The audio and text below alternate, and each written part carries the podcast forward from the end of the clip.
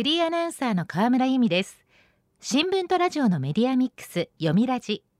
読売新聞の取材を通じた最新の情報をもとにニュースの裏側に迫ります。早速今日のトークゲストをご紹介しましょう。今日も電話でお話を伺います。読売新聞大阪本社編集員赤木文也さんです。読みラジには2回目のご出演です。よろしくお願いします。はいよろしくお願いします。大阪本社の所属ということで、えー、改めて赤木さんの社歴や専門分野について教えていただけますか？はい、えー、私はあの1988年に大阪本社に入りまして記者歴で言いますともう33年になります、えー、一番長く過ごしたのは社会部というところで、えー、十数年おりましたけれども、えー、2000年代に入ってからですね奈良支局でデスクや支局長として勤務をしたのですけれどもそこで文化財や宗教などに触れ合う機会に大変多く恵まれましてそれがきっかけで現在も研修員として歴史や文化を主に担当しております。そんな赤木さんに伺う今回のテーマはこちらです。第73回正倉院展始まる。奈良国立博物館で今年も正倉院展が始まります。今日は正倉院の歴史そして今年の見どころを赤木さんに伺っていきます。赤木さん正倉院展いよいよ始まりますね。はいそうですね。あの今年の正倉院展は30日に開幕します。11月15日までの17日間、えー、奈良国立博物館で開かれます。今回で73回を迎えるわけですけれども実は昨年から新型コロナウイルスの感染拡大に伴いまして、えー、開催の状況が大きく変わっております。というと、はい、つまり例年ですと連日大勢の方々が長い列を作って入場を待つという状況がありましたし、えー、入館した後もですねかなり混雑して人が密集した状態になってました、えー、そのため昨年からですねこうした密集を避けるために日時指定券えー、すなわちご自分で入場を希望する日時を指定したチケットを事前に購入して入場する仕組みになっています。そのため当日券の販売はありません。そうなんですね。まあコロナ禍ではあるんですけれども正倉院展楽しめるのは嬉しいですね。はいそうですね。あの日時指定券さえあれば時間通りに、えー、入館できますしゆっくりと鑑賞することがえー、全体の入場数はこれによって減ってしまう形になりましたけれどもむしろ逆にですねこの新しい鑑賞のスタイルが好評のようでして宝物をじっくり見れることができたという声が多く寄せられているそうです。ゆったり正倉院宝物を鑑賞することで奈良時代の文化や技術を間近に体験できると思います。こうした正倉院宝物というのはこうした閉塞感のある今のような時代でも多くの人々に希望や元気を与えてくれるものだというふうにも思っています。そうしたお話も後ほどご紹介できればと思います。お願いします。えまずはそもそも正倉院とは何かということについて教えていただけますか？はい。日本史の教科書で覚えておられる方も多いと思いますが奈良の東大寺にある宝物の収蔵庫で、えー、まあご存知のように三角形の木材を組み合わせたあぜ倉作りと呼ばれるヒノキの建造物です。奈良時代の半ばちょうど8世紀の中頃に建てられたと考えられておりまして大きさは南北33メートル東西9.4メートルそして地面から床までの高さが2.7メートルという高床式の構造になっています。初めて見ると想像していたよりも大きいとおっしゃる方も多いようです。えー、例えばあ学校の体育館ですね。それを一回り小さくしたぐらいの程度ですけどお意外に大きいと思います。そうですね。南北33メートルということですからかなり大きくて確かに私も想像していたよりも大きいなと驚いた記憶があります。はい。あの内部はですね3つの部屋に分かれておりまして北側から順番に、えー、北層中層南層と呼ばれていますちなみに正倉院のこの正倉というのはですね奈良時代の多くのお寺や観光庁に存在していた一般的な倉庫のことを指しておりまして当時のこの焦燥がいくつか集まる区画を焦燥院と呼んでいました。まあ、現在はこの区域にこの一棟しか残っておりませんので正倉院といえば東大寺のこのあぜ倉造りの建物を指すようになっています。そうなんですね。はいなぜここにしか残らなかったのかといえばやはりあのこの東大寺のこの正倉院正倉というのは古くから大切な宝物が収められてきましたし天皇や東大寺の管理の下で厳格に守られてきたためだと考えられています。それから建物全体はヒノキですしそれから宝物を直接収めていたのは唐びつと呼ばれる杉の箱なのですけれどもこれらの木材によって長年湿度がうまく管理されていたと言われています。まあそれでも幾度か戦乱や火災などに遭っていますし、えー、かろうじて、えー、被害を免れてきた建物でもあります。1200年以上もわたって残ってきたというのはやはり奇跡的と言えるかもしれません。1200年以上ですか。まさに奇跡的ですね。そうですね。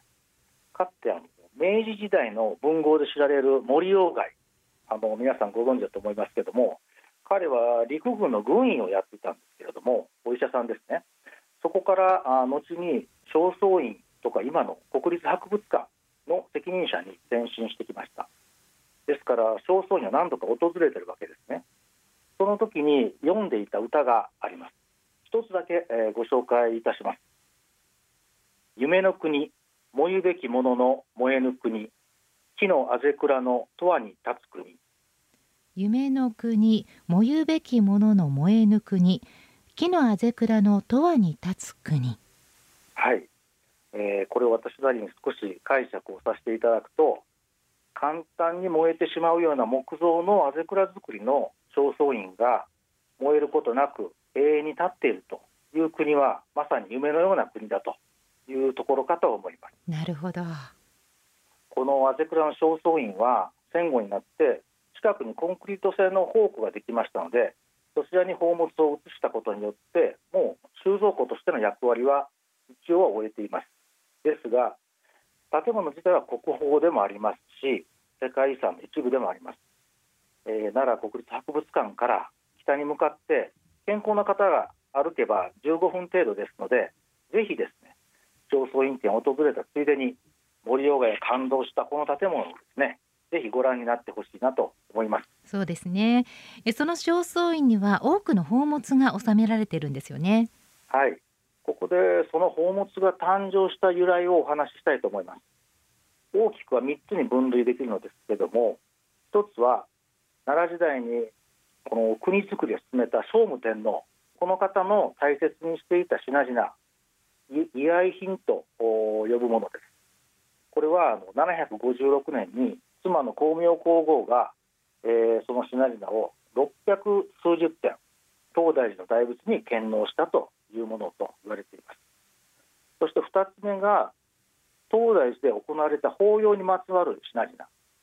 それから3つ目は当時の役所にあった公文書などさまざ、まな品です、はい。えー、実は光明皇后はこの夫の居合の品々を献納する際にその理由を文書に残しております。わかりやすく言いますと夫の大切な品が手元にあると元気だった頃が思い出されて心が壊れそうになるという趣旨です。いつと大仏に捧げて冥福をお祈りしようという気持ちだったと考えられています。そんな光明皇后の思いを重ねて宝物を見ていただくのがいいかなとは思います。そうですね。光明皇后のそんな思いがあったんですね。知りませんでした。そうですね。読みラジ。今日のトークゲストは読売新聞編集委員赤木文也さんです。テーマは第73回正倉院展始まる。引き続きよろしくお願いします。さて10月30日に始まります第73回正倉院展。後半はその見どころです。はい、えー、今年出展される宝物は全部で55件あります。まず見た目が鮮やかなものを取り上げると一つは螺鈿シタンの玄関という弦楽器ですね、えー、シタンという貴重な木材を使った楽器でして精巧な細かい、えー、螺鈿の細工を施しているものです。一見丸い胴体はですね、えー、万丈という楽器がありますけどもこれにも似ています。聖武天皇が大切にしていた品と考えられています。今手元に写真があるんですけれども綺麗な螺鈿細工ですね。はい。他にも鮮やかさということで言えば漆金箔の江戸版と呼ばれる香炉があります。これはお香を炊くのに使う器でして、えー、仏具の一つですね、えー、大きく花開いた蓮のような形で花や鳥獅子などの極彩色の絵が描かれているのが特徴です、えー、直径は55センチ程度ありますので大きく見た目も派手な宝物です。へえ、そんなに大きいんですか、はい、ちょっとオリエンタルな雰囲気もあってね、色鮮やかで美しいですね。すね。非常に鮮やかですね。はい、このように例年通り美しく輝くものはたくさんありますけれども、今年の特徴を示すものについても触れておきたいと思います。はい。えー、一つは、えー、752年の東大寺で行われた大仏開元法要この際に献納された品々がまとまって出展されることです大仏開元法要というのは文字通り、えー、大仏様が完成したことを祝った盛大なイベントでして国内外から1万人が集まったという記録があります。今回の宝物はその時に大仏に捧げられた品々。例えば白瑠璃の高槻というガラスの器やえー、目のの月水晶の玉という華やかな宝物。それからこうした品々を収めた、えー、漆塗りの箱です。どれも見応えがありますけども白瑠璃の高槻ですか？これなんかはあのよく果物をね乗せるような器で丸いお盆に足がついたような形をしてますけども、ね、デザインも素敵で現代的な感じすらしますね。そうですね。こうした大仏開元法要の品々が何を物語るのか少し話を補足しておきたいと思います。この法要から若干時代をで遡って735年から737年頃にかけましてちょうど天然痘とみられる疫病の大流行が起こりました。その3年ほどの間に当時の人口およそ450万人のうち3分の1ぐらいの方々が亡くなったという推計もあります。当時は国中大混乱でした、はい、聖武天皇がこうした国難に立ち向かうために、えー、救いを求めたのが仏教だったと考えられています。その象徴がまさに大仏を作る事業だったと言われています。つまり大仏開元法要というのはようやく疫病が収束して大仏の完成を迎えた瞬間でありましてえ、当時の人たちの喜びや安堵そういった気持ちがあ広がっていたということが想像できます。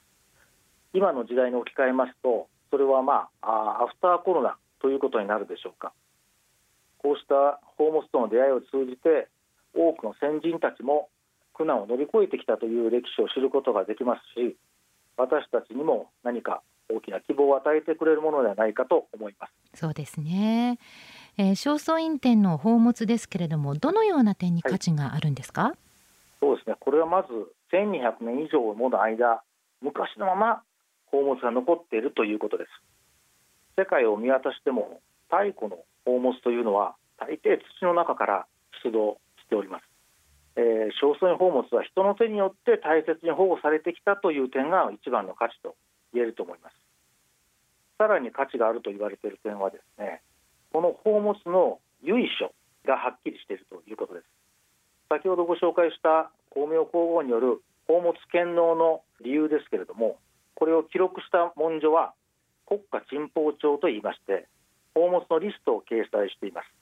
今年の目玉として取り上げました螺鈿シタンの玄関などもここに書かれております。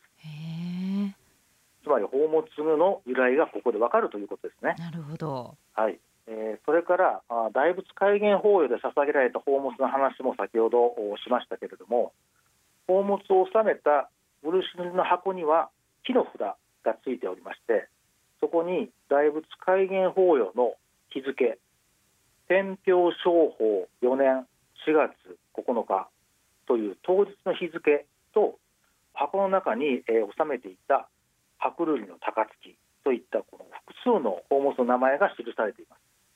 つまりいつ何のために捧げられたものなのかということをはっきり示す由緒が宝物とともに一緒に残っているということが他にない価値と言えると思います。して正倉院宝物にはすでに他の国にも残っていないものもありますしまた現在でも再現するのが難しい技術技法なども見ることができます。こうした点も価値を高めている点かなというふうに思います。大切に受け継がれてきたわけですね、はい、はい、まあ、コロナ禍いろいろな不安がある中でこういった日本の宝を実際に目にすることができるのはすごく嬉しいことですよね。はいあの正倉院展というのはもともと終戦直後の1946年に初めて開催されました、えー、作家の井上康さんは新聞記者としてこの展覧会を取材して後にこう記しています。一般人の伺い知ることのできなかった正倉院御物の最初の公開は敗戦直後の虚脱した人々の心に初めて一末の光らしいものが差し込んできた感じであったと。つまり敗戦で浮きひしがれた日本人の心を癒して生きる力を与えたということだったと思います。今回の展示ではこの当時出展された筆記具の一つすずりなんですけれども正反石のすずりと言います。この宝物が出展されます。現在コロナ禍においても戦後多くの人を癒した宝物に出会えるというのはこれも何かの縁ではないかと思います。そうですね。はい。まさに正倉院展に関わる博物館などの関係者の皆さんもこうした原点を忘れることなく今回の準備にも励んでおられます。そうした思いや歴史を感じながら楽しんでいただきたいなと思います第73回正倉院展は10月30日から11月15日まで奈良国立博物館で開催されます。入場は予約制です。オフィシャルサイトで前売り日時指定券を購入してご来場ください。今日のトークゲストは読売新聞大阪本社編集委員赤木文也さん。テーマは第73回正倉院展始まるでした。赤木さん今日はありがとうございました。はいありがとうございました。読みラジラジオワイティーン。ここからはラジオワイティーン。このコーナーは読売中高生新聞の投稿面ワイティーンと連動。10代のリアルな声をお届けします。読売中高生新聞では専用のスマホアプリ y t を通じて全国の読者から中高生の生活にありがちなあるあるを大募集しています。ラジオ y t は中高生新聞の愛読者である通称ワイタミから寄せられた面白い意見を紹介していきます。ここで紹介した意見は中高生新聞の投稿面で開催中の投稿レース YT 杯でのポイント3個けが加算されます。ワイタミの皆さんはぜひ頑張って投稿してください。では早速今週のテーマです。テーマはこちら。ハロウィン変身願望。もうすぐハロウィン。ハロウィンのお楽しみの一つが仮装です。そこで中高生にあなたは何に変身してみたいですかと聞いてみました。ではティーンの投稿をチェックしていきましょう。奈良県中学3年の女子ゆずりんちょさんのハロウィン変身願望。空気に変装して好きな人の話とか聞いてみたい。変装は変装でも空気に変装ですか？面白い発想ですね。いわゆる透明人間でしょうかね。あれでも透明人間って中高生にも通じますか？もしかして死語なのかな？でも空気に変装して好きな人の話とか聞いてみたいっていうところが可愛らしいですね。キュンとしました。では続いての投稿です。千葉県中学2年の女子クーマさんのハロウィン変身願望。小学生の時に高校生の制服に憧れて友達と一緒に女子高生の仮装をしました。小学校の時に高校生の制服なんてクーマさんおませさんですね。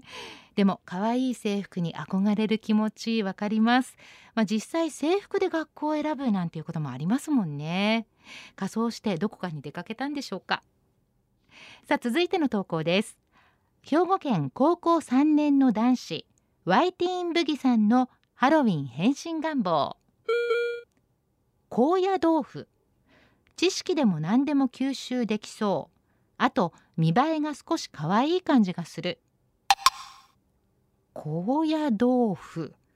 食べ物に変身ですか、まあ、確かに旨味をたっぷり吸い込んでくれるスポンジのような食材ですけどその高野豆腐の薄茶色の四角いフォルムを可愛いと思う感性も素敵ですね。では最後の投稿です。群馬県中学1年の男子ラガーニャンさんのハロウィン変身願望。先生になって授業をしてみたい。おーラガーニャンさんは教師志望なんでしょうか。それとももしかして先生よりも自分の方が上手に授業できるかもとかいう感じだったりして。まあ、いわゆるハロウィンの仮装のイメージとはちょっと違いますけれども仕事や将来の夢を想像することも今の自分からの変身かもしれませんね。ラジオ YT テーマはハロウィン変身願望でした。読売中高生新聞は社会の最新トレンドを学べるニュース記事から受験に役立つ学習情報など10代の心を刺激するコンテンツ満載です。詳しくは読売中高生新聞のホームページやツイッター、インスタグラムをご覧ください。来週のテーマは秋といえばまるまるです。ラジオ YT 来週もお楽しみに。週刊ニュースラジオ読みラジお別れの時間です。今日は正倉院展のお話でした。来週のトークゲストは読売新聞教育部記者伊藤幸次郎さんです。教員免許更新制度の廃止についてお話を伺います。どうぞお聞きください。読みラジまた来週。